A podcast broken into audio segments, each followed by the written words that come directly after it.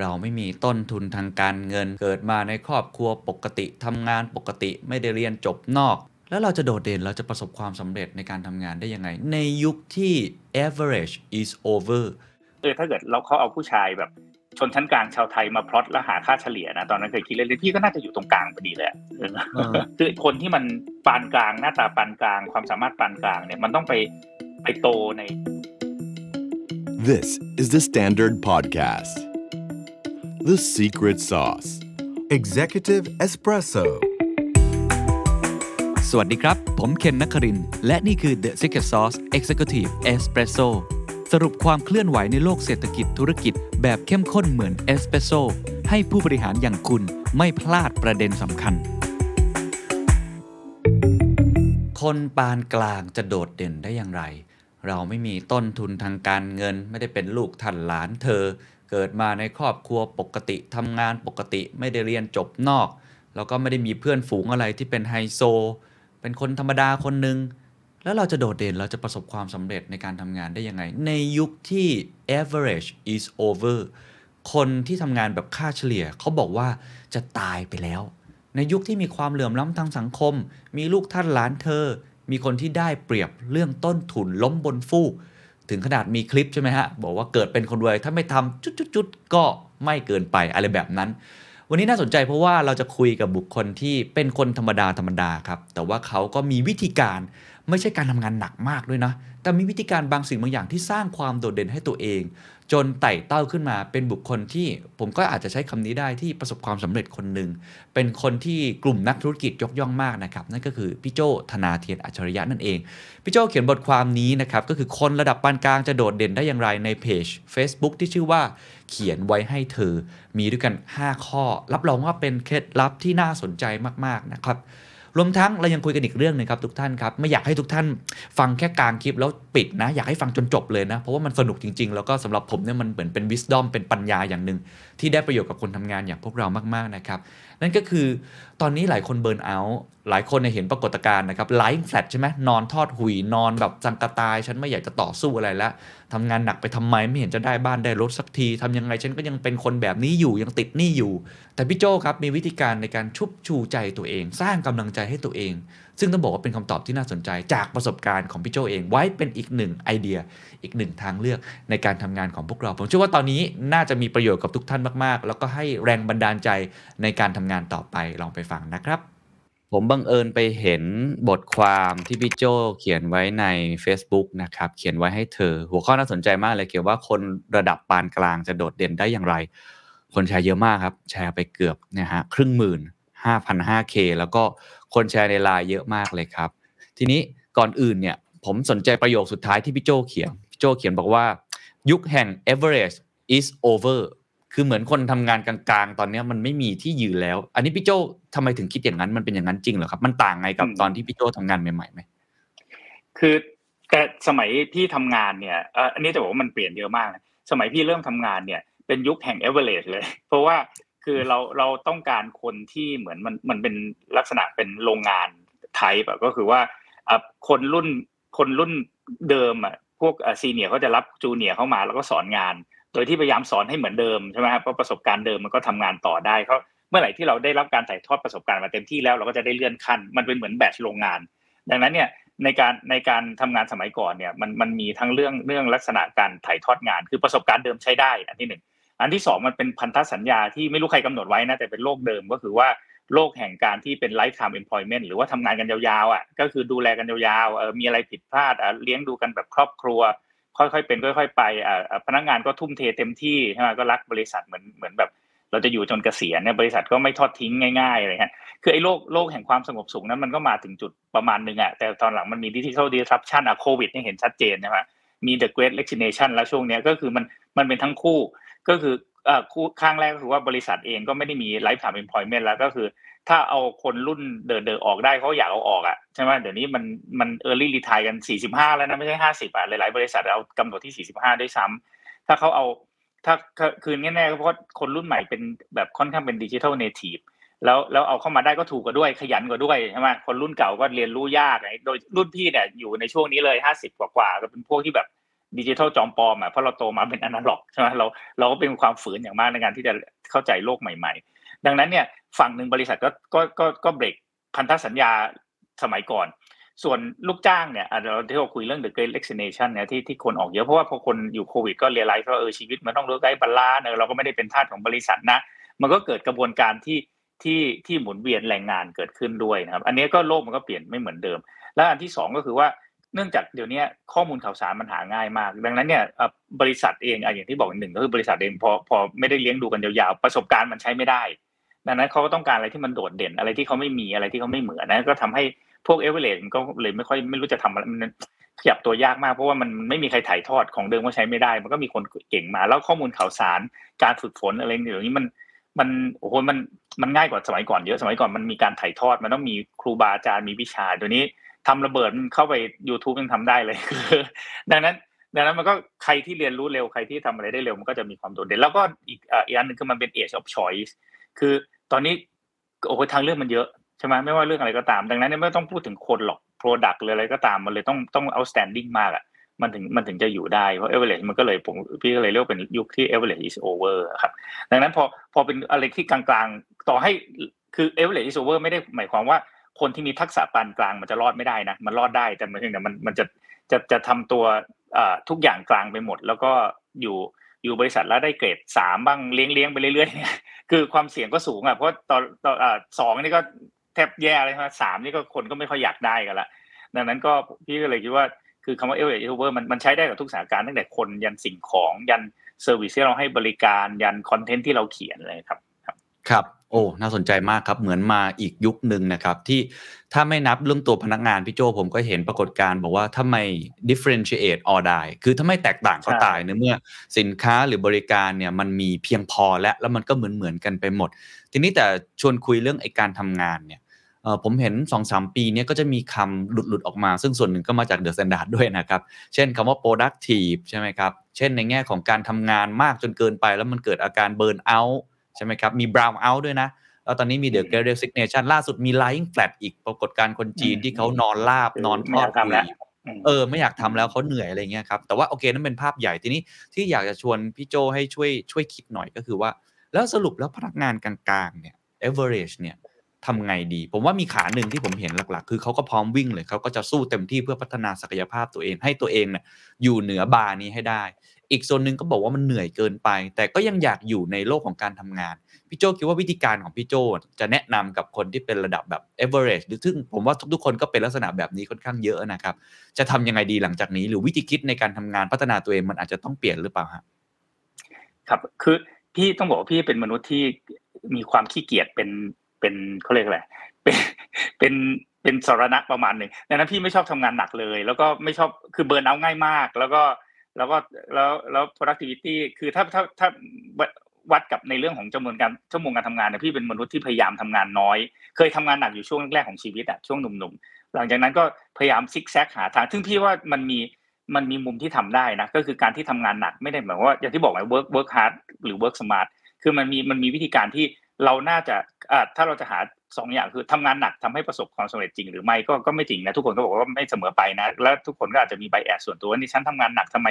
อ่าอีกคนหนึ่งมันต้องต้องเข้าใจว่าโลก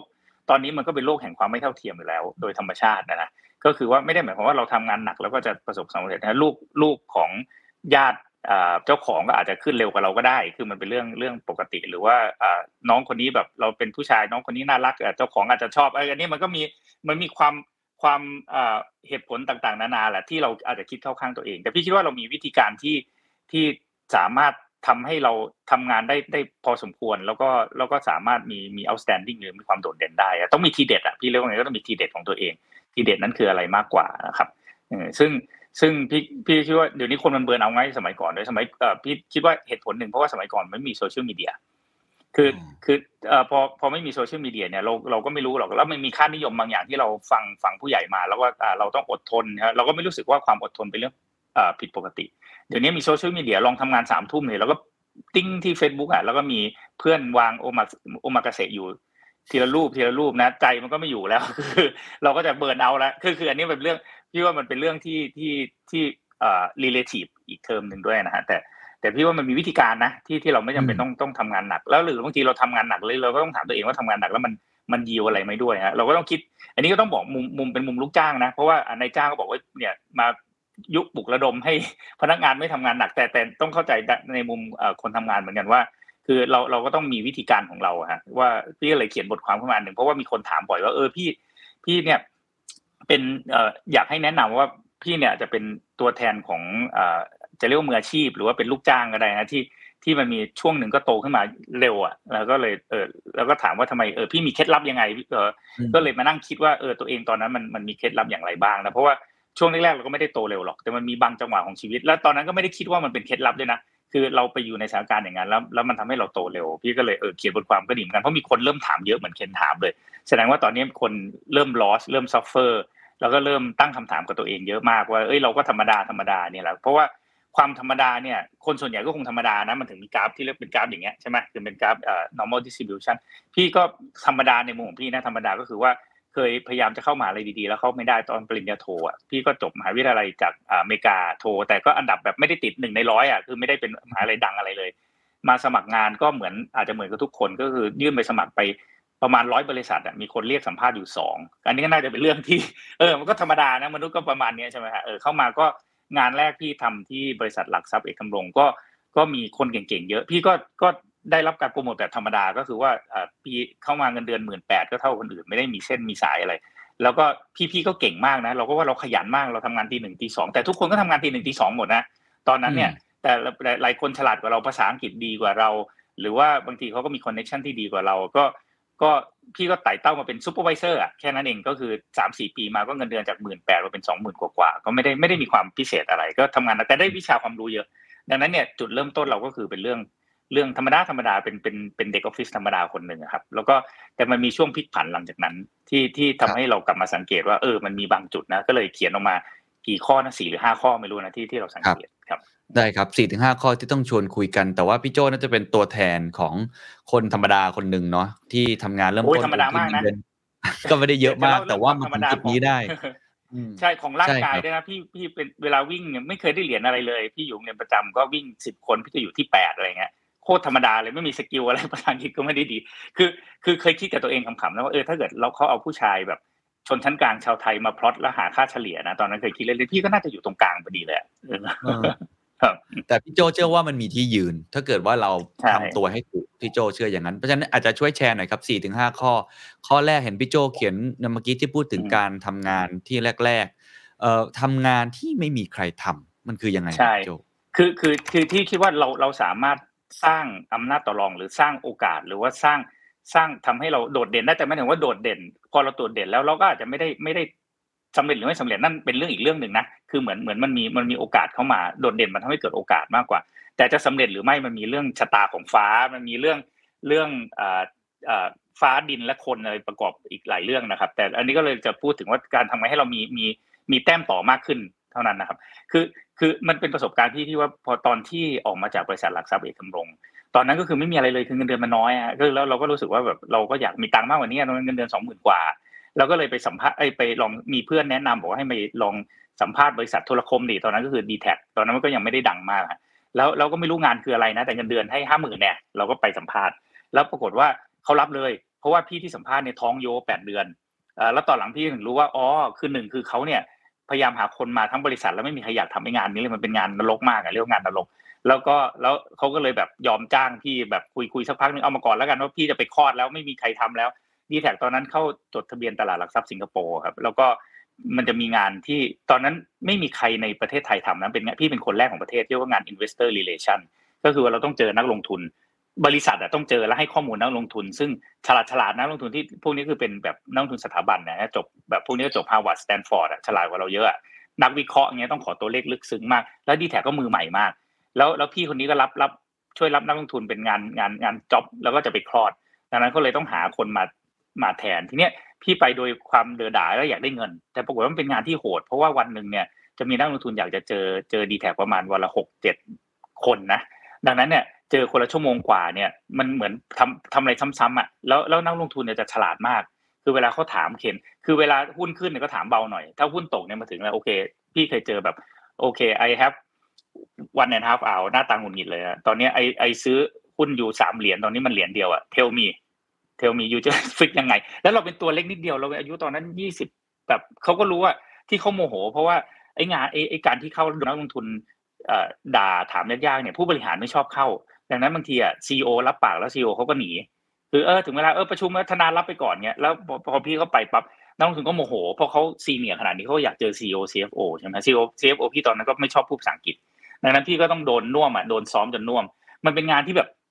ตอนนั้นคิดว่าตัวเองทำไมซวยอย่างนี้นะ เออมันเป็นงานเธอแบบทำไมแบบโอ้โหแล้วพี่โดนนี่เป็นปีนะแล้วเราก็ต้องค่อยๆพยายามพี่โจปรัตบอบตัวเองตอบยังไงอะพี่โจตอบได้ยังอุ๊ไงยอะมันยากเหมือนกันนะอุ้ยตอนแรก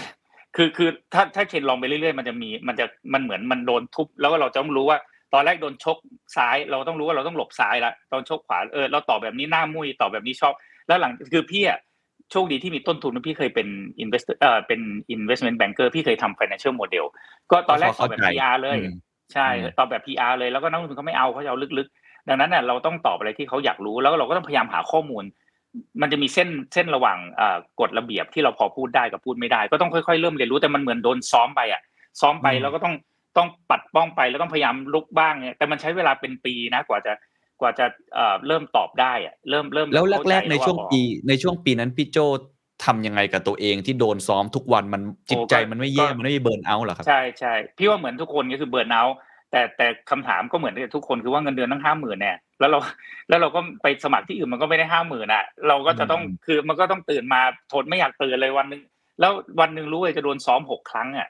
ใช่ไหมโดนซ้อมแต่แต่มันทำให้เราแกร่งมากนะคือมาวันนี้ต้องบอกเลยว่าโอ้โหอันนั้นคือคือเป็นขั้นแบบประมาณ เศร้าหลินด่านที่สองของพี่เลยอะคือทำให้แบบถ้าอดทนแข็งแรงมาก แล้วมันพาโอกาสมามหาศาลมาก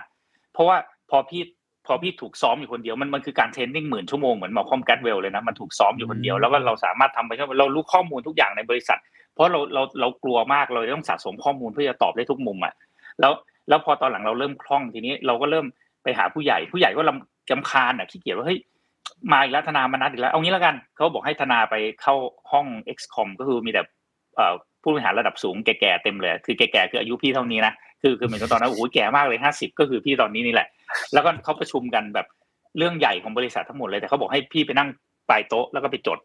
เพราะว่าเขาจะได้อืมเอาจะไปตอบนักลงทุน you รู้เราจะตอบอะไรเงี้ยพี่ก็ได้เป็นเป็นขึ้นลิฟต์ไปนั่งอยู่ทำให้ผู้ใหญ่รู้จักว่าคนนี้คือใคร นี่คืองานที่ที่คนอื่นไม่ทำไงพอที่เขาทำทำให้เรามีโอกาสโอกาสอย่างเงี้ย แล้วพอพี่ไปจดไปบ่อยปั๊บ ก็สักพักก็อาจจะมีคนถามแล้วในห้องว่าอะพอเขาประชุมหลายมุมเสร็จอะ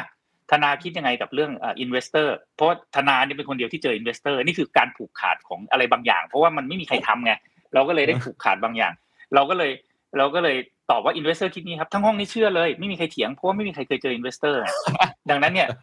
มันก็เลยเป็นพี่ก็ได้โอกาสแล้วสิใช่ไหมแล้วอย่างเงี้ยมันก็จะพาไปอีกนะพอพอพอดีแทคมีปัญหาตอนนั้นหนึ่งเก้าเก้าเจ็ดก็ต้องปรับโครงสร้างหนี้ คนที่จะไปให้ข้อมูลแบงก์ก็ต้องเป็นพี่ เพราะว่ามันไม่มีใครมีข้อมูลเยอะเท่าพี่ใช่ไหมพี่เป็นหัวหน้าปรับโครงสร้างหนี้ของบริษัทตั้งแต่อายุยี่สิบเก้าอะเออโอ้เพราะว่าแต่เป็นเป็นมนุษย์ให้ข้อมูลเนี่ย แล้วก็หลังจากนั้นพอมีฝรั่งมา ก็เพื่อมาลงทุนหา partner อะก็ต้องเอา CEO ก็ต้องพกพี่ไปไปเจรจาไปอะไรก็ต้องเอาพี่ไปให้ข้อมูล เพราะว่าไอ้ตัวเลขหันมาพี่พี่แบบเนื่องจากความกลัวพี่รู้ ratio ทุกอย่างในหัวว่าอันนี้คืออันนี้ depreciation amortization ถ้าปรับตรงนี้มันจะเป็นแบบนี้อะไรรู้หมดอะแล้วก็ ก็เป็นเหมือนเป็นคล้ายๆเป็น Google ให้ CEO อะเวลาไป ทีนี้ฝรั่งเจอหน้าพี่บ่อยๆเขาก็จะเขาจะคุ้นหน้า ทีนี้พอพอฝรั่งมาเป็น Telenor มาถือหุ้นเนี่ย เวลาเขาจะมี project ใหม่ๆเขาจะหาดาวรุ่งเขาก็จะอะหาดาวรุ่งไอ้ project เนี่ยทำอ่า mobile internet พวกเนี้ยให้ชวนเรามีทาเลนต์ไหมบริษัทเออเนี่ย why not นี่แหละไอ้ไอ้ guy ไอ้ young guy คนนั้นชื่ออะไรนะเอ่อธนาทุกคนก็โอเค เพราะว่าไม่มีใครรู้จักระดับเด็กๆอะรู้จักพี่อยู่คนเดียวอืมว่าพี่แบบโผล่หน้าทุกที่แล้วก็เป็นเด็ก เนี่ย พี่ยังบอกว่าเนี่ยคือ คือทำงานที่ตัวเองไม่เคยทำเพราะว่าคนอย่างที่คนปานกลางเนี่ยถ้าเราไปสู้อย่างพี่งานแรกของพี่อะไปเจอคนเก่งอะยังไงก็แพ้ขยันยังไงก็สู้เขาไม่ได้อะเพราะเขาฉลาดกว่าเราเยอะ คือพี่พี่ทำงานไอบีอะพี่ไปไปไปหาที่บริษัทพัฒนาธนกิจอะพี่เราคือตัดสินใจเลาออกในวันเลย เพราะว่าพี่คิดว่าพี่เก่งนะคือแบบโอ้ยสอบ CFA ตอนนั้นสอบได้เลเวลหนึ่งแล้วก็จะสอบเลเวลสองมันยากมากเลยแล้วก็ขยันแล้วนะแต่เราไปเจอพัฒนาเนี่ย เราทำงานถึงแบบดึกๆแล้วพัฒนตีสองยังนอนอ่านหนังสือกันอยู่เลยอะพี่แบบสู้ไม่ได้แล้วคนพวกเนี้ยแล้วพวกนี้ภาษาก็ดีฉลาดก็ฉลาดซึ่งปัจจุบันก็กลายเป็นแบบคนเก่งๆในสังคมเยอะมากพี่ก็ต้องหนีอะเนี่ยก็คือคือเราเรารู้ว่าเราสู้ไม่ได้ เราอยู่ไปเราก็อยู่เป็นปานกลางพอเราทำงานที่ที่ที่ไม่มีใครทำเนี่ยกับทำให้เราโดดเด่นขึ้นมา ซึ่งจะบอกว่าพอเขียนบทความนี้เสร็จก็มีผู้ประกาศข่าวผู้หญิงคนหนึ่งที่ชื่อดังมากนะตอนเนี้ยเขาบอกเนี่ยชีวิตเหมือนชีวิตเขาเลยเราะว่าตอนที่ตอนที่เขาเข้าช่องตอนนั้นหลายปีแล้วนะเขาเนี่ย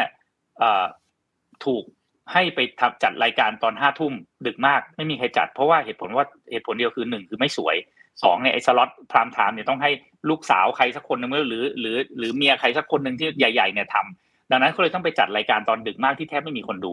เขาก็ไม่รู้ทำไงเขาเลยต้องพยายามจัดจนรายการนั้นดังขึ้นมา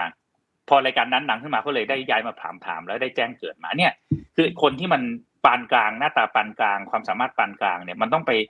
ไปโตในถิ่นทุรกันดารนะฮะเอออันนั้นก็เลยเป็นเป็นเป็นแรกว่า เราถึงมีเราถึงอาจจะโดดเด่นได้นะเพราะมันไม่มีคนเก่งแต่แต่แน่นอนมันต้องเทรดออฟกับความยากลำบากอะพี่โดนซ้อมอยู่ตั้งสองปีอะผู้ประกาศข่าวคนนั้นก็อ่านข่าวไม่มีใครฟังอยู่สักพักหนึ่งคือ แต่มันธุรกันดารไงเออถ้าไม่ธุรการคน คือคนเก่งคนดีลูกเจ้าของอะไรเขาเอาไปหมดอยู่แล้ว อันนี้ข้อข้อแรกนะเป็นเป็นเป็นโลจิกแรกอะครับโอ้เจ๋งมากเลยครับ คือการทำในสิ่งที่คนอื่นไม่ทำซึ่งมันอาจจะดูยากลำบากดูทุรกันดารแต่ถ้าเราหาข้อดีของงานนั้นได้ ฝึกตัวเอง ซึ่งแรก ๆ งานมันยากอยู่แล้วแหละ เพราะมันไม่มีใครอยากทำแล้วก็อันที่สองที่ผมจับได้ก็คือว่า ถ้ามันดันเป็นงานที่เหมือนกับ ไฟส่องมาที่เราด้วยครับ มีสปอตไลท์บางสิ่งบางอย่างในแง่ของผู้บริหารเห็นบ่อยๆ ก็อาจจะทำให้เราได้เปรียบด้วย ซึ่งอย่างพี่โจเองเนี่ยโอ้ค่อนข้างได้เปรียบ ผมนึกถึงเรื่องตัวเองนิดนึงอาจจะขอแชร์นิดนึงเหมือนกันครับครับผมก็เป็นเด็กธรรมดาคนหนึ่งเพราะว่าจบเภสัชมาแล้วพอมาทำงานเขียนเนี่ยก็ไม่ได้เก่งอะไร ไม่มีแต้มต่ออะไรเลย แล้วก็มีวันหนึ่งก็ทางพี่อิงปองกับหัวหน้าผมคนปัจจุบันนี่แหละอืมก็บอกว่าเนี่ยอยากลองทำสคริปต์ทำคำถามให้รายการโทรทัศน์รายการหนึ่งไหมซึ่งพี่โหน่งอะเป็นพิธีกรอยู่ ซึ่งไม่มีใครเอา เพราะว่าจู่ๆก็ต้องมานั่งทำคำถามทุกอาทิตย์ทุกอาทิตย์เออออะไรอย่างเงี้ยครับแต่ผมก็รู้สึกว่าเอ้ยก็น่าสนใจดี ผมก็ได้ฝึกตั้งคำถาม อีกอย่างหนึ่งก็คือ ผมอยากรู้ว่าพี่โหน่งวงธนงคนนั้นอะเขาเขาทำงานยังไง ก็กลายเป็นว่าทำให้พี่โหน่งอะเห็นผม เพราะว่าเจอกันทุกวัน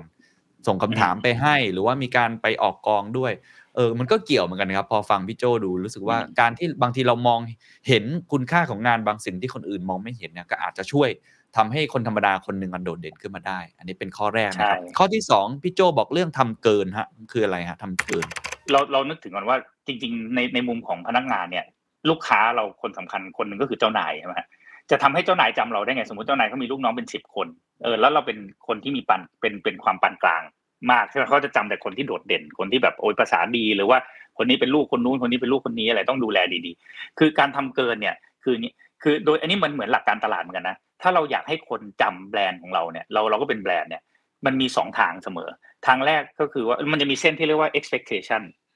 ถ้าทำสูงกว่า expectation คนก็จะจำใช่ไหมเช่นเราสั่งพิซซ่าทุ่มครึ่งเนี่ยแล้วพิซซ่ามาส่งทุ่มยี่สิบบ่อยๆเนี่ยรู้สึกเอ้ยมันเร็วอะเออใช่ไหมอีกเส้นหนึ่งคือว่าถ้าเราต่ำต่ำกว่า expectation คนก็จะจำเฮ้ยทำไมป่านี้ยังไม่มาใช่ไหมสายบ่อยๆคนก็จะจำถ้าเราทำเท่าเส้น expectation คือคนปานกลางส่วนใหญ่จะทำเท่าเส้น expectation ทีนี้ แน่นอนไอ้คนที่เก่งอะเขาจะทำเกินโดยโดยโดยโดยความเก่งของเขามันทำให้เกิน แต่ทีนี้เราก็มีวิชาทำเกินของคนอย่างคนปานกลางฮะคือคือพี่พี่ยกตัวอย่าง เช่นอ่าเราเราเคยคุยยกตัวอย่างหลายๆคนก็ได้พี่อ่าสาธิตอ่าคุณอ่าจำนามสกุลแกไหมพี่สาธิตที่อยู่พปกันดานะครับเออการครับการติวานิชพี่สาธิตเนี่ยเป็นเอ่อพี่แก่เนี่ยตอนนี้แกเป็นเจ้าบริเจ้าของบริษัท Propaganda Phenomena แกแกใช้วิธีตอนที่แกออกมาจาก Leo Burnett นะครับแล้วแกทำกราฟิกอ่า ดีไซน์ตั้งบริษัทเล็กๆที่สามหน่อไม่มีใครสนใจเออแล้วก็ไม่มีแล้วแล้วก็เป็นแบบตั้งสามคนอะแล้วจะไปสู้กับเอเจนซี่ใหญ่ๆแกไม่รู้ทำไงแกก็เลยไปได้งานที่ไม่มีใครทำอย่างแรกคืองาน annual report สมัยก่อนไม่มีใครทำอันเนี้ยตามสูตรพี่เลย พอแกได้งานนี้มาแล้วเนี่ยแกทำเกินความหมายทำเกินคือสมัยก่อน annual report ก็ทำพิมพ์ธรรมดาแกใส่ความเป็น artistic แบบกัดสีรอเครื่องเงินหรือแกเล่าให้ฟังคือแบบโอ้โหแกเล่นแบบเล่นใหญ่มากอะทำจนแบบ ต้องทำขนาดนี้เลยเหรอทำให้มันมีความมีทั้งศิลปะ มีความสวยงามมากเป็น annual report ที่แบบเจ้าของก็ไม่ได้อยากให้ทำแบบนี้นะแกใส่แบบใส่เต็มเม็ดเลย แล้วก็ annual report นั้นเนี่ยได้รางวัลพอได้รางวัลแกก็ได้งาน annual report มาเรื่อยๆหลังจากนั้นแกก็เริ่มได้งานกราฟิกดีไซน์จากโชว์เคสของ annual report นั้นแต่งานแรกแน่นอนขาดทุนนะฮะนี่คือเป็นการทำเกินพี่สุรชัยผู้ที่กุลังกูลที่ที่เป็นเอ่อเอ่อ illusion CGI ระดับโลกอะนะแต่อันนั้นแกอันดับหนึ่งของโลก illustrator เนี่ยอืมจาก Illustrator แกก็ใช้วิธีนี้ กับถ้าไปดูงานแกคือคือแกทำรายละเอียด คือคนอื่นทำรายละเอียดแค่ตาเห็นนะพี่สุรชัยนี่ทำรายละเอียดขนาดว่าซูมไปสามทียังยังละเอียดอยู่เลยอะคือคือคือเหมือนไม่มีไม่ไม่อาจจะไม่มีใครเห็นก็ได้นะเออแต่แต่ก็แต่พวกที่ใช้แกทำงานอะ บางทีก็เห็นนะแล้วหลาย ๆ ครั้งแกรู้สึกว่าโอ้ยทำขนาดนี้เลยเหรอเหมือนเหมือนพี่เคยเคยคุยกับคนอินเดียที่มาซื้อเฟอร์นิเจอร์ประเทศไทยนะ ทำไมเอ้ยทำไมมาซื้อเฟอร์นิเจอร์ประเทศไทยราคาไปไทยก็แพงกว่าเขาบอกว่าเนี่ยแล้วเขาหยิบเก้าอี้ขึ้นมาให้ดู ดูใต้เก้าอี้เขาบอกว่าเนี่ยที่อินเดียนะใต้เก้าอี้อะเละเมืองไทยเนี่ยใต้เก้าอี้นี่เนียบมากแต่ครั้งนี้ไม่เคยมีใครเอาเก้าอี้มามาหงายดูนะแต่เนี่ยคือความเนียบมันเหมือนสตีฟจ็อบอะเนียบอยู่ในอินไซต์ขนาดว่าไม่ได้เปิดกล่องมาถ้าเปิดกล่องมาก็จะเนี้ยพี่ว่าเนี่ยเป็นวิชาทำเกิน คือคือทำเกินคนก็จะจำแบบเนี้ย ทีนี้ทำเกินมันมีหลายมิตินะเราต้องรู้ว่าความคาดหวังของของเจ้านายเราคืออะไรทำเกินง่ายๆอย่างแรกที่พี่พี่ใช้ง่ายๆเลยนะเช่น เจ้านายเขาบอกเออเดี๋ยวของงานวันพุธนะวันจันทร์เสร็จละอย่างเงี้ยวันจันทร์หรือวันอังคารเสร็จแล้วซึ่งมันหลายๆครั้งมันทำได้เพราะว่าบางทีเจ้านายเขาก็ไม่ได้อยากรีบอะไรมากปกติเราจะดองงานเอาวันพุธเราก็จะดองงานถึงวันพุธใช่ไหมเนี่ยวันวันจันทร์ก็เสร็จแล้วหรือ หรือเวลาเจ้านายบอกว่าเออเนี่ยช่วยทำ powerpoint ให้หน่อยต้องพรีเซนต์บอร์ดถ้าเราเตรียมแบบเหมือนพี่พี่สาธิตทำคือทำซะสวยเลยจริง ๆ ถ้าเราทำสวยไม่ได้เราจริง ๆ มี ญาติพี่น้องอะไรมาช่วยกันก็ได้นะ ให้มันสวยได้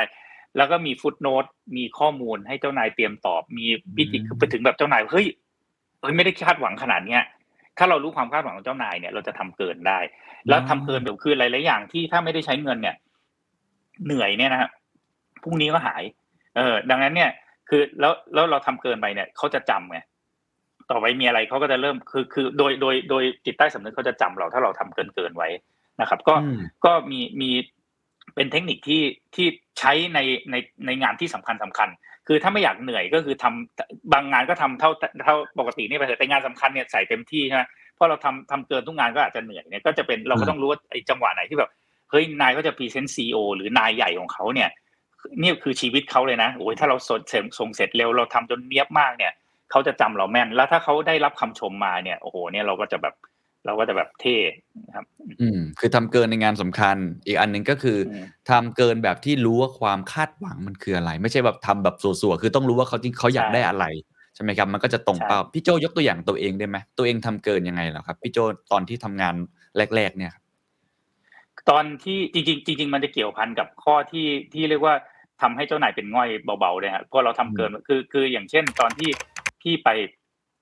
ตอน investor relation แล้วกันงานงานเดิมนี่แหละ คือเวลาเวลา investor มันจะมีทุกๆสามเดือนเนี่ย เราจะต้องสมัยก่อนก็จะต้องไปรถโชว์ต่างประเทศฮ่องกงสิงคโปร์บ้างบางทีก็ไปยุโรปไปอเมริกาบ้างไปเนี่ยไม่ได้ไปเที่ยวเลยนะเพราะมันไปทีเจ็ดวันหกวัน พวกฝรั่งก็จะพาไปเนี่ย ต้องไปเจอนักลงทุนโหดไม่แพ้กันก็คือวันหนึ่งตื่นแปดโมงเช้า meeting หกเจ็ด meeting จนถึงเย็นอะหมดแรงอะกลับโรงแรมก็นอนอะนะครับ ก็ก็เจ้านายพี่บางทีก็อยากไปเที่ยวบ้างอะ พี่ก็รู้ว่าเขาอยากไปเที่ยวบางทีเขาก็ฝาก meeting นึงแล้วกันเราก็ไปเที่ยวตอนหลังๆก็รู้ว่าเจ้านายเจ้านายพี่ก็ไม่ไม่ไม่ชอบสมัยนู้นนะก็ไม่ชอบพูดภาษาอังกฤษอยู่ละคือเข้าไปจริงๆเขาก็ไม่ได้ตอบอะไรมากมายก็พี่เป็นคนตอบงั้นพี่ก็รู้สึกว่าเอองั้นก็งั้นแบบบอกเจ้านายไปเที่ยวได้เลยครับเดี๋ยว handle เองแล้วบางทีช่วงหลังๆไปกันแบบสมมติเจ็ดวันเนี่ยหกวันนี้เจ้านายไปเที่ยวได้เลยนะพี่แฮนด์ลได้คนเดียวอะก็คืออันนี้พี่เรียกว่าทำเกินก็คือจริงๆ ถ้าไม่งั้นก็ช่วยกันตอบอ่านายก็มีหน้าที่กับเราเราก็ไปด้วยกันดีกว่าทำไมนายจะมาหนีไปยังไง แต่ถ้าเรามองมุมนี้ก็คือว่า เฮ้ยนายก็ไม่คิดไม่คาดว่าไปถึงแล้วไม่แทบไม่ต้องทำงานเลยนะเพราะธนามทำให้หมด คือมันมันทำให้เขารู้สึกว่าเฮ้ยหนึ่งคือผูกติดกับเราด้วยแล้วสองเขาเขาประทับใจ ซึ่งเวลาเวลาต่อไปเนี่ย ถ้าเกิดแล้วแล้วเขาก็แบบไม่มีเราไม่ได้อะเขาไม่อยากเหนื่อยดังนั้นก็ก็ก็เวลาถ้าเขาไปอย่างอย่างไปต่างประเทศเนี่ย ทีนี้ไม่มีเราเนี่ยเขาไปไม่ได้เลยนะหรือว่า เพราะโอ้โหไปแล้วเหนื่อยอะคือไปกับเราแล้วสบายนี่ยกตัวอย่างหรือ หรือหรือเอ่อ ในการที่ทำเกินกับ analyst สมัยก่อนเราต้องตอบ investor กับ analyst ปกติ IR เนี่ยก็จะตอบเฉยๆ ตอนนั้นพี่บังเอิญเนี่ยพี่เป็นเคยเป็นเอ่อ IB แล้วพี่สร้าง financial model ได้ ก็คืออยู่บน Excel แล้วก็ทำผูกสูตรให้มันแบบทดลองพารามิเตอร์นี้แล้วมันเปลี่ยนแบบนี้ได้เนี่ย แล้วก็ตอนหลังๆนี่คือพี่ยกโมเดลให้ analyst เลยอะ ก็คือ analyst ก็ทำโมเดลเดียวกันเนี่ยแหละเออก็คือทำให้เสร็จเลยว่า d t แท็โมเดลมันวิ่งอย่างเงี้ยเออแล้วก็ยกให้เขาไปเลยอย่างเงี้ยก็คือเขาก็ไม่คิดว่า IR ซึ่งก็มีหลายแบบที่แบบเออตอบเฉยๆก็อย่าง IR แบบที่ที่เป็นแบบลึกซึ้งอะเข้ามาแล้วเขาก็ใช้ข้อมูลที่ที่เขาทำไม่ได้เรียกว่าทำเกินเขาก็จำแม่นว่าเราเป็น IR ที่ดีอะไรเงี้ยคือ คือมันจะมีเทคนิคที่ที่บางทีไม่ใช่เป็นเรื่องทักษะหรอกมันเป็นเรื่องการสังเกตแล้วก็เป็นเรื่องที่ ที่เป็นจังหวะที่เราสามารถทำเกินเกินได้ครับ ครับโอ้เพราะฉะนั้นข้อถัดมาเมื่อกี้ก็คือทำให้นายเป็นง่อยนะฮะซึ่งจะคล้ายๆกับตอนทำเกินเมื่อกี้ แต่ว่าอาจจะต้องดูความคาดหวังของเจ้านายเรา แล้วก็ทำยังไงให้เจ้านายเราหรือว่าคนที่เขาอาจจะคาดหวังจากงานของเราเนี่ยเขาเขาสบายไปเลย ถ้าทำอย่างนั้นได้ เราก็จะดูมีความหมายแล้วก็โดดเด่นขึ้นมา โอ้ชอบมากครับข้อถัดมาครับเห็นพี่โจเขียนว่าเดี๋ยวเจ้านายเป็นง่อยนิดนิดเดี๋ยวเดี๋ยวขอนึกเสริมนิดหนึ่งเนี่ยฮะเจ้านายเป็นง่อยเนี่ย ทุกคนเนี่ยน่าจะหลาย ๆ คนอาจจะมี ประสบการณ์ก็คือว่า คือลองลองนึกถึงภาพ จริง ๆ อาจจะบางทีไม่ได้เป็นงานที่แบบสำคัญมากมายนะโดยที่เจ้านายอาจจะไม่รู้ตัวเช่น แม่บ้านที่บ้านเราเนี่ยถ้าถ้าแม่บ้านที่บ้านเราดัน คือแบบแม่บ้านขยันนะน้ำถึงล้างจานทำความสะอาดเรียบร้อยจนเหมือนเหมือนแบบเราหรือคนรถที่ดีเนี่ย ถ้าเขากลับบ้านทีหนึ่งแล้วไม่กลับมาเนี่ยเราก็จะเหงาเราจะแบบกลัวเขาลาออกคิดใช่ไหมถึงเราเราจะต้อคิดงดูถึแลงเขาอย่างดีใช่อืมนี่เหมือนกันเลย ก็คือ อันนี้อันนี้ พี่ว่าเปรียบเทียบได้ได้เลยว่าเออทำยังไงอะคือบางทีเป็นงานงานจุกจิกงานเล็กๆน้อยๆหรือแม้กระทั่งมีคนเขียนในเพจพี่หลังจากนี้ด้วยว่าทำไงให้ลายเซ็นเราเนี่ย เป็นลายเซ็นที่เจ้านายเห็นแล้วไม่อ่าน คือไม่อ่านที่เหลือเลย คือไม่ใจเราขนาดเนี้ยใช่ไหมเพราะเราทำทุกอย่างเนี่ยเป็นทำให้เจ้านายเป็นง่อย คือไอ้นี่มันดูกระดาษทั้งปึกแล้วแล้วเซ็นมาเออเนี่ยทำยังไงอะเพราะว่าเราละเอียดใช่ไหมเพราะเราครับเพราะเราดูแลผลประโยชน์ให้เจ้านายใช่ไหมหรือเพราะเราทำให้เขาสะดวกสบายใช่ไหมทำให้เราแบบ เออเดี๋ยวแบบพี่ไม่ต้องน้องทำเองอะไรเงี้ยก็คือทำให้อืมทำให้แบบเจ้านายเขาชินจนจนจนแบบ คือถึงเวลาเนี่ยเวลาเขาจะประเมิน อย่างน้อยไอ้คุณสมบัติข้อเนี้ยจะทำให้เราไปสู้กับคนที่อาจจะแบบเส้นใหญ่ เอ่อเราอาจจะแพ้เส้นใหญ่นะ แต่น้ำหนักมันจะมากน้ำหนักมันจะเริ่มมากขึ้นแทนที่ไหนๆเราแพ้แน่ๆร้อยเปอร์เซ็นต์เนี่ยอันนั้นคือทำให้เจ้านายเป็นงอยนะครับอืมครับ คือทำให้เขารู้สึกว่าเขาขาดเราไม่ได้อะไม่ว่าจะเป็นใช่งานยากหรืองานง่าย หรือว่างานเบื้องหลังใช่คือถ้าเขารู้สึกใช่ว่าอุ้ยจะขาดคนนี้ไปอย่างน้อยเราก็ได้คะแนนเราได้แต้มอะไรตรงนี้มากไปด้วย โอ้อันนี้ดีใช่มากครับชื่อหรือหก็รือแม้กระทั่งทำงานทำ presentation สวยๆเงี้ยเออบางทีอืมนะคือเอออย่างเงี้ยคือ คือเอาจริงๆในบริษัทบริษัทหนึงจะมีคนที่ทำ powerpoint เจ๋งๆ อยู่สักคนสองคนเองนะซึ่งเราขาดยากมากนะขาดยากมากครับ ครับอืมใช่ใช่ใช่แต่ตอนนี้ก็มีโปรแกรมแล้วนะครับ โปรแกรมที่ทำแล้วสวยได้ แต่ว่าเห็นด้วยใช่ครับว่าถ้าเกิดว่าเราเป็นคนคนนั้นได้เนี่ย การที่เอ่อเป็นที่นึกถึงเสมอกับเจ้านาย หรือว่าอาจจะไม่ใช่เจ้านายก็ได้ อาจจะเป็นผู้ถือหุ้น หรือว่าจะเป็นลูกค้าก็ได้ถ้าเราทำให้เขาขาดเราไม่ได้เนี่ย อันนี้ก็น่าจะได้แต้มต่อนะครับ อีกอันหนึงผมเห็นใช่พี่โจพูดบ่อยอยู่แล้วครับ คือทำสำเร็จ ไม่ใช่ทำเสร็จใช่อันนี้เป็นไม่อีกทำหเสร็นึ่จงมอตโต้ในใจผมครับเหมือนกันฮะผมจะคิดอย่างนี้เสมอเหครัมืบอนกันพี่โจขยายความหน่อยฮะครับคือคือมีคนชอบถามว่าเออพี่ชอบคนขยันหรือคนเก่ง อันนี้จะโดนถามบ่อยนะคนขยันหรือคนเก่ง พี่อะพี่จะตอบว่าพี่ไม่ได้ชอบทั้งขยันและเก่งเลย พี่ดูว่าไม่ว่าขยันหรือเก่งหรือเอ่อข้างใดข้างหนึ่งเนี่ยถ้าทำสำเร็จแล้วพี่พี่ชอบคนนั้นที่สุดเลย your job อะ would would would not done until the job get done ก็คืองานจริง ๆ มันคืออะไรใช่ไหมเราจะเห็น บริษัทในสมัยก่อนเนี่ยมันจะเป็นไซโล แล้วมันจะค่อนข้างทำเสร็จไม่ให้สำเร็จบ่อยมาก ก็คือเช่นฝ่ายการเงินฝ่ายกฎหมายฝ่ายขายฝ่ายโปรดักต์แต่ละคนก็จะชอบทะเลาะกันใช่ไหมไม่มีไม่ค่อยมีฝ่ายลูกค้าเนี่ยลูกค้าได้แล้วบอกไม่รู้บางทีติดอยู่กฎหมายบ้างกฎหมายไม่ยอมให้ทำอ่าเงื่อนไขเยอะฝ่ายขายก็เบิกของบัญชีไม่ได้อะไรเงี้ยเออบัญชีก็ถึงเวลาเบิกของได้ห้าโมงเย็นกลับบ้านละฝ่ายขายมาห้าโมงครึ่งไม่ให้เบิกลูกค้าไม่ได้ของ ฝ่ายบัญชีนี่เรียกว่าทำเสร็จนะถูกไหมเขาหน้าที่เขาก็ไม่มาเองนะแต่มันไม่สำเร็จ ทีนี้อืมพี่พี่เล่าเรื่องทำเสร็จกับทำไม่สำเร็จเวลาชอบยกตัวอย่างง่ายๆคืออย่างอย่างอย่างเรื่องเลขาเอ่อเลขาที่ดีคืออะไร เช่น พี่บอกว่าอยากนัดเคนอ่ามีเรื่องต้องคุยกับเคนอยากนัดเคนเอ่อเลขาเนี่ย ถ้าเลขาทั่วไปทำสำทำเสร็จคือ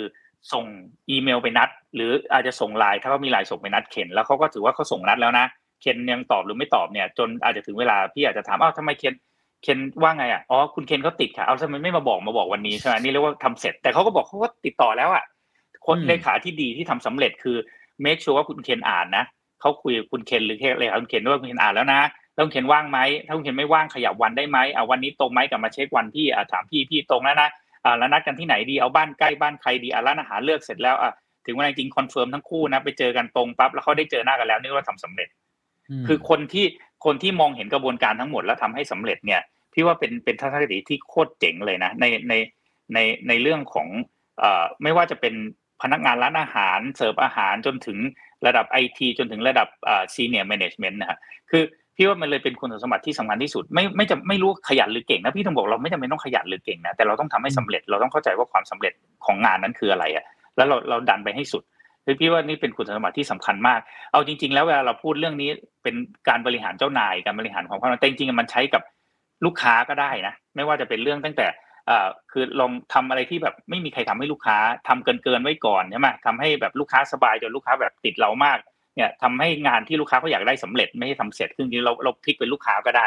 แต่ต้องบอกลูกค้าของเราก็part หนึ่งก็คือเจ้านายอะใช่ไหมถ้าเราใช่คือเราทำให้สำเร็จเนี่ยเออคือคือก็พี่ว่าก็ก็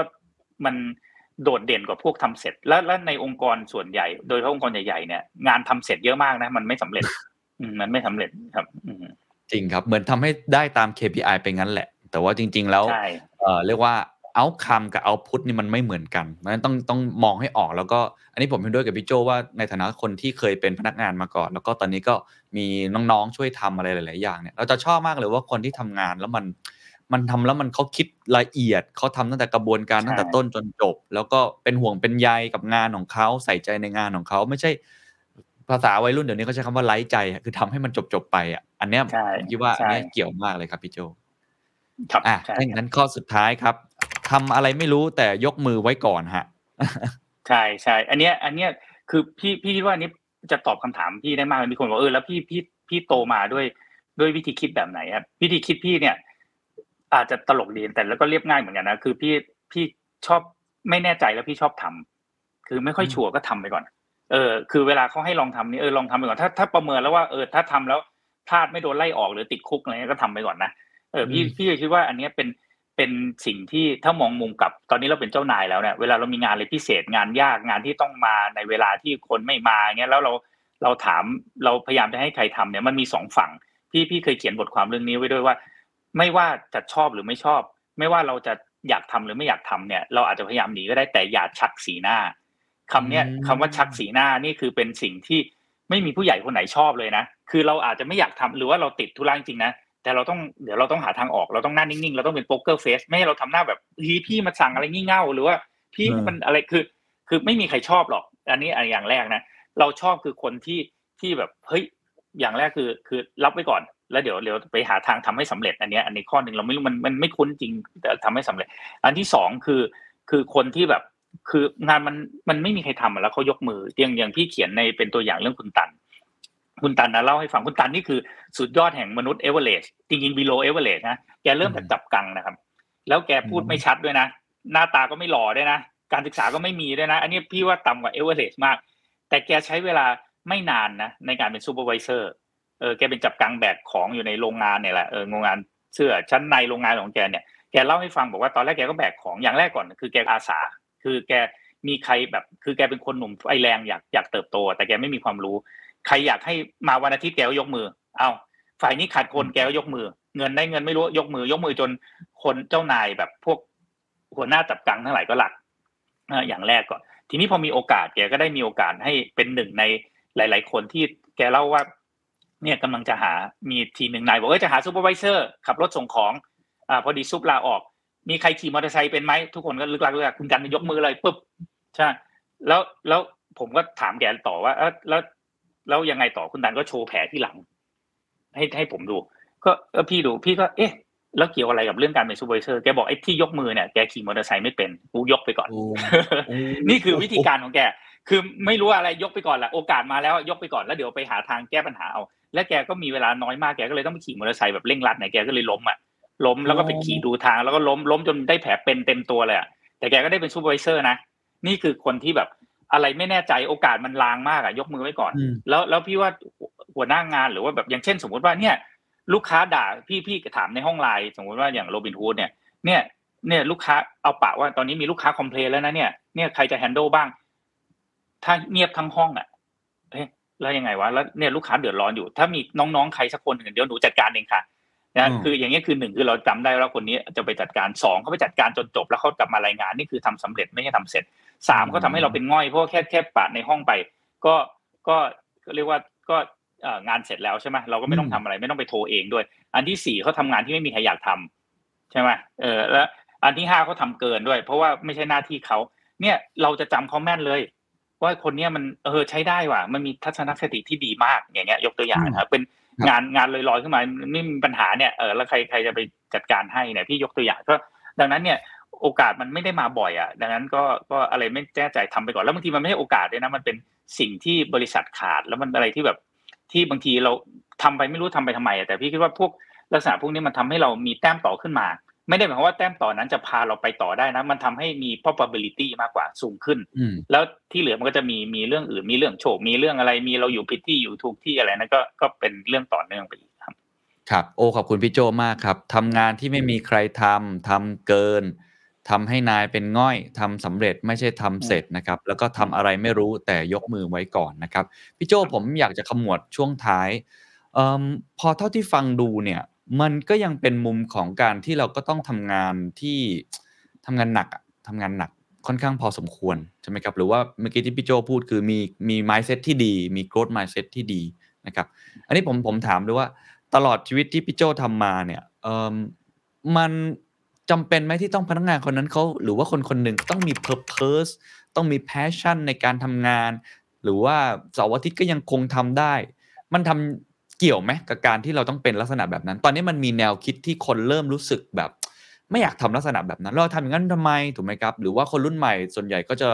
มองว่าเฮ้ยมันต้องเท่าเทียมกันสินายจ้างต้องไม่เอาเปรียบลูกจ้างสิแต่พอพูดมาไอ้ทำทำทั้งหมดของพี่โจมันก็ยังกลับมาที่ลูกจ้างอยู่ดีว่าเหมือนลูกจ้างต้องทำเกินต้องทำเยอะกว่าปกติเนี่ยจริง ๆพี่โจมองเรื่องนี้ยังไงครับ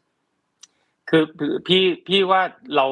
คือจริงๆมันมีหลายมิติมากนะฮะคือพี่เป็นมนุษย์ที่ทำงานไม่หนักเลย คือ คือขึ้นอยู่กับจังหวะของชีวิตว่าเราจะออกแบบเราเราอะไรที่เราไม่ชอบอะคือบางคนชอบทำงานหนักนะ คือบางคนอืมบางคนสนุกกับงานนี่นี่ถือว่าเป็นโชค แล้วก็ถือว่าเป็นคนที่แบบอาจจะคอนเทนต์ในตัวบางคนไม่ชอบทำงานหนัก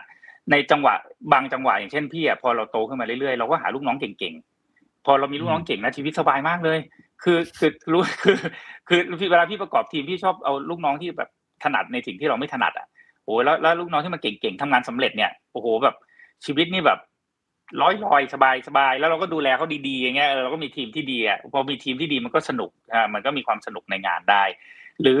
ถ้าถามพี่อะถ้าถ้าในกรณีที่เรายังแบบอ่าตัวจิ๋วๆอยู่แล้วกันใช่ไหมแล้วเราก็ต้องทำงานหนักแล้วชีวิตมันโอ้ยนี่ทำงานหนักผ่อนบ้านเหมือนเหมือนฝรั่งบอกไงทำงานหนักผ่อนบ้านแล้วก็รู้ตัวอีกทีก็เกษียณแล้วชีวิตจะเป็นแบบนี้หรือใช่ไหมตอนนี้อืมเขาเบิร์นเอาท์กัน พี่คิดว่าถ้าไม่อยากเป็นแบบนั้นอะ ต้องสร้างแต้มต่อให้ตัวเองนะครับ คือถ้าเราคิดว่านี่คือไม่ใช่ชีวิตเรา แต่แต่ตอนนี้เรายังเรายังหนีไปไหนไม่ได้ เพราะว่าอาจจะเพิ่งมีลูกใช่ไหมคือลองไปอยู่ข้างนอกแล้วจะเอาอะไรกินใช่ไหมคือ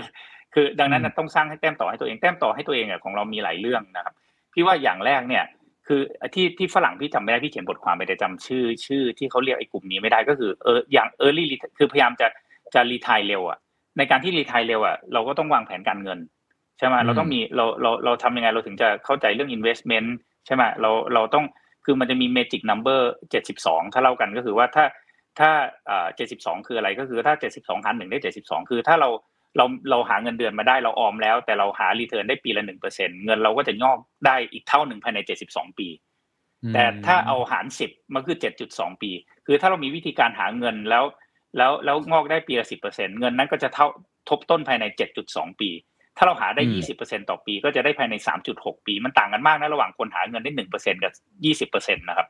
คนที่จะมีอิสรภาพทางการเงินต้องเข้าใจเรื่องกลไกเรื่องตัวเลขนี้ด้วยส่วนใหญ่เนี่ยถ้าคนคิดว่าอาชีพเราไม่ใช่แบบเราอยู่แบบนี้ไม่ได้เนี่ยอันนี้คือเรื่องที่หนึ่งเลยที่ต้องเข้าใจว่าว่าทำไงเราถึงจะมีมีเงินมากพอที่เราจะมีทางเลือกแล้วกัน ว่าเราจะอยู่ต่อเราจะทำต่ออ่าหรือว่าเราไปทำงานเบาๆลงก็ได้ แต่เงินเงินไม่ใช่ทุกอย่างแต่มันก็ แต่มันก็เป็นช่มิวยนิมัมของทุกอย่างเหมือนกันใช่ใช่ก็คือเหมือนกับว่าใช่ถ้าเกิดเราแต่ต้องเข้าใจเรามองอนาคตไปเราไม่อยากทำงานหนักแบบสามสิบปีสี่สิบปีมาแล้วใช่ปรากฏออกมายังติดหนี้อยู่ใช่ก็คือเราต้องให้ความสำคัญเรื่องการเงินเรื่องการลงทุนอิสรภาพทางใช่การเงินใช่ควบคู่ไปด้วยนี่ใช่ข้อแรกในมุมพี่โจครับใช่ใช่แล้วแล้วต้องเข้าเข้าใจเรื่องรีเทิร์นของการเงินด้วยนะฮะคือแล้วเดี๋ยวนี้รีเทิร์นสิบเปอร์เซ็นหาไม่ยากนะคือคนรวยมาถึงเป็น K shape ไงเพราะว่าคนรวยเขารู้หรือว่าคนที่มีเข้าใจเรื่องการเงินเขารู้ว่าจะหาได้ไงดังนั้นก็ถึงจะเป็น K shape แต่คนที่หาเงินได้ฝาก ดอกเบี้ยหนึ่งเปอร์เซ็นต์ถึงสู้เขาไม่ได้ อันที่สองเนี่ยจะทำให้เรามีแต้มต่อเรื่องเรื่องอ่าจะเรียกว่าเรซูเม่ก็ได้นะก็คือว่าคือถึงบอกว่าเดี๋ยวนี้มันไม่มีพันธสัญญาว่าเราต้องอยู่บริษัทนี้ชั่วชีวิตบริษัทก็อยากจะเอาเรา retire early retire ไปใน 45 อยู่แล้ว ดังนั้นเนี่ยเราต้องมีอำนาจต่อรองอะไรบางอย่างนะฮะคืออำนาจต่อรองเกิดจากอะไรอะ ก็คือเกิดจากโปรเจกต์ที่เราทำงานแล้วสำเร็จใช่ไหมคือเราถึงจะมีโอกาสที่จะจะไปสมัครที่อื่นได้เรานี้เราต้องหาทางให้มีมีอะไรที่เป็น ความสำเร็จของเรา ในในในคือคือไม่ได้ทำไปเรื่อยๆอะแล้วก็โทษฟ้าโทษดินไปเรื่อยๆงั้นเราก็จะออกจากวังวนนี้ไม่ได้ดังนั้นเราต้องเตรียมตัวยังยังพี่คุยกับน้องๆที่โรบินฮูดว่าเนี่ยถ้าทำกันตอนนี้หนักๆกันปีสองปีเนี่ยนะแล้วถ้าโรบินฮูดมันสำเร็จเนี่ยทุกคนมีเรซูเม่ทำงานโรบินฮูดเนี่ยไปที่ไหนคนก็รับใช่ไหมดังนั้นอยู่ก็ไปช็อปไปไปคือพี่บอกว่าสองสามปีแล้วเดี๋ยวว่ากัน อย่างเงี้ยเราเราจะสร้างเรซูเม่ของตัวเองได้อย่างไร ให้ให้เราสามารถมีความโดดเด่น ซึ่ง ที่เราเล่ามาเนี่ยมันก็มีโอกาสนะทำสิ่งทำงานที่ไม่มีใครทำอย่างเงี้ย คือทำงานที่ไม่มีใครทำเนี่ยถ้าเราเป็นผู้จัดการสาขา เราไปอยู่สาขาไกลๆเลย แล้วเออสาขาที่ไม่มีคู่แข่งไม่มีใครอยากไป แต่เราพัฒนาสาขานั้นจนแบบ เป็นตัวเลขอันดับหนึ่งแต่เวลาเวลาผู้ใหญ่ที่แบงค์ดูอะเขาแรงค์ระหว่างรธสูงสุดอยู่แล้วเขาไม่ได้ดูหรอกว่าสาขาไหนอะไร คือเขาดูแบบสาขาแบบท่าบ่อหนองคายเอ้ยทำไมดีใช่ไหมเพราะเราเราอาจจะไปอยู่ท่าบ่อหนองคาย แล้วอันนั้นก็เป็นเป็นเรซูเม่เราด้วยนะ เราเคยทำ พลิกฟื้นสาขานี้ต่อไปถ้าไปอยู่แบงก์โอเคเดี๋ยวนี้แบงก์ก็อาจจะโมบายแบงกิ้งแล้วแต่ยกตัวอย่างรุ่นเก่าหน่อยอืมก็จะทำให้เรามีมี story เราจะสะสม story สะสม branding ของตัวเองได้ไง แล้วก็พี่ว่าอันที่สามเนี่ยคือการที่ทำไงให้ให้เราสามารถมีเอ่อจะเรียกว่าเอ่อ reference ก็ได้นะหรือว่าเป็นอืมเป็นเวลาจากไปเนี่ย คือเราต้องควรจะต้องทำดีกับทุกคนอะ ก็คือ คือเพราะว่าเพ ราะว่าเวลาเวลาเราจะต้องถึงเวลาจริงๆเนี่ยเออเขาก็จะมาถามที่บริษัทว่าไอ้คนนี้เป็นยังไง leadership skill เป็นยังไงใช่ไหมน้ำจิตน้ำใจมีไหมอะไรเพราะทุกคนก็อยากได้คนที่มีเอ่อโดยเฉพาะอายุเยอะๆจะมองเป็น leader นะครับ แล้วก็แล้วก็ข้ออีกข้อสุดท้ายก็คือว่า networking อะฮะก็คือทุกอย่างเนี่ยมันอยู่ที่เราแหละคือคือโลกโลกอะเราชอบคิดว่าโลกหมุนรอบตัวเราแต่จริงๆเราหมุนรอบคนอื่น ดังนั้นเนี่ยอืมเราเป็นแค่ middle เนี่ยเราทำไงคือเราถึงจะมี networking ก็คือไปเรียนหลักสูตร ใช่ไปเข้าอบรม networking คือรู้จักคนนู้นรู้จักคนนี้ประเทศไทยก็จะเป็นอย่างเงี้ยชวนกันไปชวนกันมา พอเราดีกับคนอื่นเราเรามีสกิลบางอย่าง หรือเราทำอะไรสำเร็จมาบางอย่าง แล้วมีโอกาสที่ไปเปิดเผยไปคุยกับโลกภายนอก เราก็จะมีโอกาสเลือก เนี่ยมันเป็น choice มากกว่า คือคือทำไงเราถึงจะมี choice ทีนี้เลือกผิดเลือกถูกนั่นอีกเรื่องหนึ่งแล้วนะเป็นแต่แต่เราต้องสร้างตัวเองให้ให้มีสามารถมี choice ในการเลือกได้ว่าอยากใช้ชีวิตยังไงตอนหลังพี่ก็ พี่พี่มีลูกสาวพี่ก็ไม่อยากทำงานหนักแล้วก็ อ่าเราก็เลือกที่จะถอยออกมา แล้วก็ไปเป็นบอร์ดนู่นบอร์ดนี่ได้อะไรเงี้ยเออทำงานอิสระได้ แต่เราต้องสร้างตัวเองให้มีมีทางเลือกทั้งทางเรื่องการเงินทางเรื่อง career ทางเรื่องของเอ่อเรื่องเรื่องของความสัมพันธ์กับคนว่าเราจะเลือกให้ได้ครับ ครับ โอ้ซึ่งชอบซึ่งมากคการรับเป็นคนปานกลางไม่ไม่ง่าย ต้องบอกว่าไม่ง่ายครับ แต่แต่ถ้าเราแต่เราก็ต้องดึงกลับมาว่าเราเราอยากจะมีเราต้องยิ่งยิ่งแต่อยากรู้จักกับดัก แห่งการตื่นแปดโมงถึงอืมเอ่อทุ่มอืมหนึ่ง ยังไงเนี่ยเราก็ต้องวางแผนเอ่อมองไปห้าปีให้ได้ว่าเราต้องเขียนไปเลยว่าเราต้องมีหนึ่งสองสามสี่เราถึงจะทำได้นะฮะแล้วเราเราเราก็จะได้มีทางเลือกครับครับโอ้เป็นกำลังใจที่ดีมากครับ คือไม่ได้หมายความว่าทุกคนจะต้องเป็นเจ้าของกิจการต้องเป็นสตาร์ทอัพที่ประสบความใช่สำเร็จ การเป็นคนกลางๆ แต่อย่างน้อยเราต้องสร้าง choice ให้กับตัวเอง แล้วก็ชอบมากเลยว่า choice ในเรื่องการเงินนะครับซึ่งก็คงต้องศึกษาการลงทุนมาเลยเป็นเรื่องสำคัญ เพราะนี่คือหัวใจเลยนะทำให้เราหลุดออกมาจากไอ้ตัวใช่กับดักที่ทำให้เราต้องไปทนทำงานหนักๆมานานเกินไป หรือว่าchoice ในแง่ของการที่เราสามารถที่จะสร้างเรซูเม่ให้ตัวเอง คือเราอาจจะไม่ใช่คนโดดเด่น แต่เราอาจจะเป็นคนที่สร้างงานที่โดดเด่นได้ ถ้าเราจับงานครับถูกประเภท แล้วก็อาศัยครับจังหวะที่เหมาะสมอย่างที่พี่โจ้บอก แล้วก็อันสุดท้ายก็คืออมการให้ choice ในแง่ของความสัมพันธ์ คือเรื่องนี้ยังไงก็สำคัญแหละอืมทำดีกับคนอื่น แล้วก็มี networking ยังไงสังคมการทำงานผมก็เห็นด้วยนะมันก็ไม่ได้กว้างขนาดนั้นฮะสุดท้ายเนี่ยมันก็จะมีเอ่อ connection ซึ่งกันและกัน ถ้าเราทำได้ดีก็น่าจะดีนะครับ โอ้เยี่ยมมากเลยครัครับบพี่โจ สุดท้ายแล้วกันนะครับพี่โจ อยากรู้ว่าเวลาพี่โจเบิร์นเอาเนี่ย ผมผมไม่รู้ว่าคำนี้มันมีหรือเปล่าตอนพี่โจทำงานใหม่ๆนะแล้วผมจะได้พี่โจเคย น่าจะเป็นพี่โจเคยพูดที่ไหนแล้วผมก็ยังจำได้แล้วผมก็พูดเสมอๆในหลาย ๆ ที่ว่าไอการที่คนบอกว่ามันทำงานหนักเกินไปเนี่ยสำหรับผมเนี่ยมันห้าปีแรกของการทำงาน หรืออยังน้อยๆห้าถึงสิบปีแรกอะมันมันควรจะหนักมันเป็นธรรมชาติของมัน อันนี้ผมความเห็นผมแล้วกันนะครับ เวลาผมแนะนำน้องๆก็บอกว่าเออมันมันต้องมีช่วงเวลาที่มันหนักบ้างแหละ ไม่ใช่ว่าแบบไม่ทำงานหนักเลย ฉันเบิร์นเอาแล้วฉันไม่ไหวแล้ว แต่มันต้องมีบางช่วงที่เราอาจจะต้องทุ่มเทกับมันบ้างในห้าถึงสิปีแหละมันถึงจะไปได้ พี่โจยังเชื่ออย่างนั้นอยู่ไหมแล้วก็คิดว่าเวลาเบิร์นเอาหรือเวลาเหนื่อย เวลารู้สึกแบบไม่ไหวแล้วหมดพลังหมดใจเนี่ยพี่โจมีวิธีการในการลุกขึ้นมาอย่างไงอะครับ คือคือพี่เชื่อมากเลยนะเพราะพี่โตมาแบบนั้นนะห้าปีแรกนี่แบบเที่ยงคืนตีหนึ่งแต่มันเป็นห้าปีแรกที่เออสมัยก่อนไม่มีโซเชียลมีเดีย อันนี้ก็ช่วยเยอะ แต่อันที่สองคือพี่คิดว่าพออายุขนาดนี้รู้เลยนะฮอร์โมนระระดับฮอร์โมนในร่างกายเคมีในร่างกายเนี่ยไอ้ตอนหนุ่มๆมันเหนื่อยเหนื่อยน้อยกว่านี้เยอะนะมันมันพี่เคยคุยกับวูดดี้วูดดี้เขาชอบใช้พวกเด็ก ๆทำงานไอ้งานงานอีเวนต์เขาบอกว่าไม่นอนสองคืนก็ได้อะพอรุ่นเราเนี่ยไม่นอนคืนหนึ่งก็ตายแล้ว ดังนั้นเนี่ยพี่เชื่อว่าคนหนุ่มมีมีร่างกายคนหนุ่มคนสาวอะห้าปีในช่วงอายุยี่สิบต้นๆมีร่างกายพร้อมที่จะทำงานหนักได้ มันคือเทียบกับเราเบิร์นเอาตอนเนี้ย คือทำคือเขาคือดังนั้นเนี่ยร่างกายมันถูกสร้างไว้แบบนั้นเอาจริงๆก็คือมนุษย์ก็โตมาเออในช่วงมันเป็นช่วงวัยเจริญพันธุ์สูงสุดใช่ไหมมันต้องแข็งแรงที่สุดในการออกล่าเหยื่ออยู่แล้วดังนั้นเนี่ยเป็นช่วงที่เราทำงานหนักได้ โดยร่างกายก่อนนะจิตใจนั่นเป็นอีกเรื่องหนึ่งที่เราต้องต้องหาวิธี แต่แต่แต่มันก็เป็นเหมือนเอ่อโลกมันเป็นแบบเนี้ยถ้าถ้าเราจบจากโรงเรียนแล้วเราสบายเลยมันไม่มีหรอกเอออย่างที่อ่าน้องๆบอกว่าเอ่อไปเล่นคริปโตก็ได้พี่เนี่ยตอนนี้คริปโตก็ลงแล้วคือมันไม่มีอะไรแน่นอน คือดังนั้นเนี่ย การสร้างอะไรที่มันเป็นอย่างพี่อะห้าปีแรกนี้พี่อยู่ IB พี่เงินก็น้อยโตก็ไม่เท่าคนอื่น แต่ที่พี่ได้คือ คือมาตรฐานในการทำงาน การวิชาความรู้เรื่องการเงินเข้าใจอย่างทะลุปรุโปร่งมาก แล้วก็การทำ financial model นี่คือเป็น skill ที่คนอื่นไม่มีเลยนะ ดังนั้นเราจะหาคนอื่น skill อย่างนั้นยังไง พี่เคยมีเพื่อนตอนที่จบปริญญาตรีใหม่ๆอะเอออันนี้ชัดเจนมากเพื่อนพี่ได้เป็นเซลล์บริษัทเอ่อขายรถบรรทุก แล้วแล้วเงินเดือนสามหมื่นตอนนั้นสูงมากปริญญาตรีสมัยก่อนแปดเก้าพันโอ้ยทุกคนบอกไอ้นี่โชคดี แต่ไม่รู้โชคดีจริงหรือไม่เพราะหลังจากนั้นทุกคนก็ไปเรียนต่อกันกลับมาทำงานหนักอะไรก็ก็เติบโตกันไปไอ้คนเนี้ยอยู่เป็นเซลล์รถบรรทุกจนอายุ จนอีกสิบกว่าปีแล้วถูกเล y o ออฟเพราะว่าโอ้คือเซลล์รถบรรทุกงานมันเบามากแบบ คือเบาขนาดว่าไปหาลูกค้าแค่ครึ่งวันจันทร์กับครึ่งวันพฤหัสที่เหลือ ไปดูหนังฟังเพลงได้อะโอ้เบาขนาดนั้นนะเงินเดือนก็ดีขนาดนั้น แต่มันไม่แน่นอนมันไม่มันไม่ใช่ของเราอย่างที่บอกนะแล้วไม่ได้พัฒนาตัวเองด้วยไม่มีใช่ไม่ได้พัฒนาตัวเองเรซูเม่มันไม่มีพี่เลยคิดว่าพี่มั่นใจมากไอ้ ห้าปีเนี่ยคือเป็นเป็นกฎพี่เลยว่าก็คือยังไง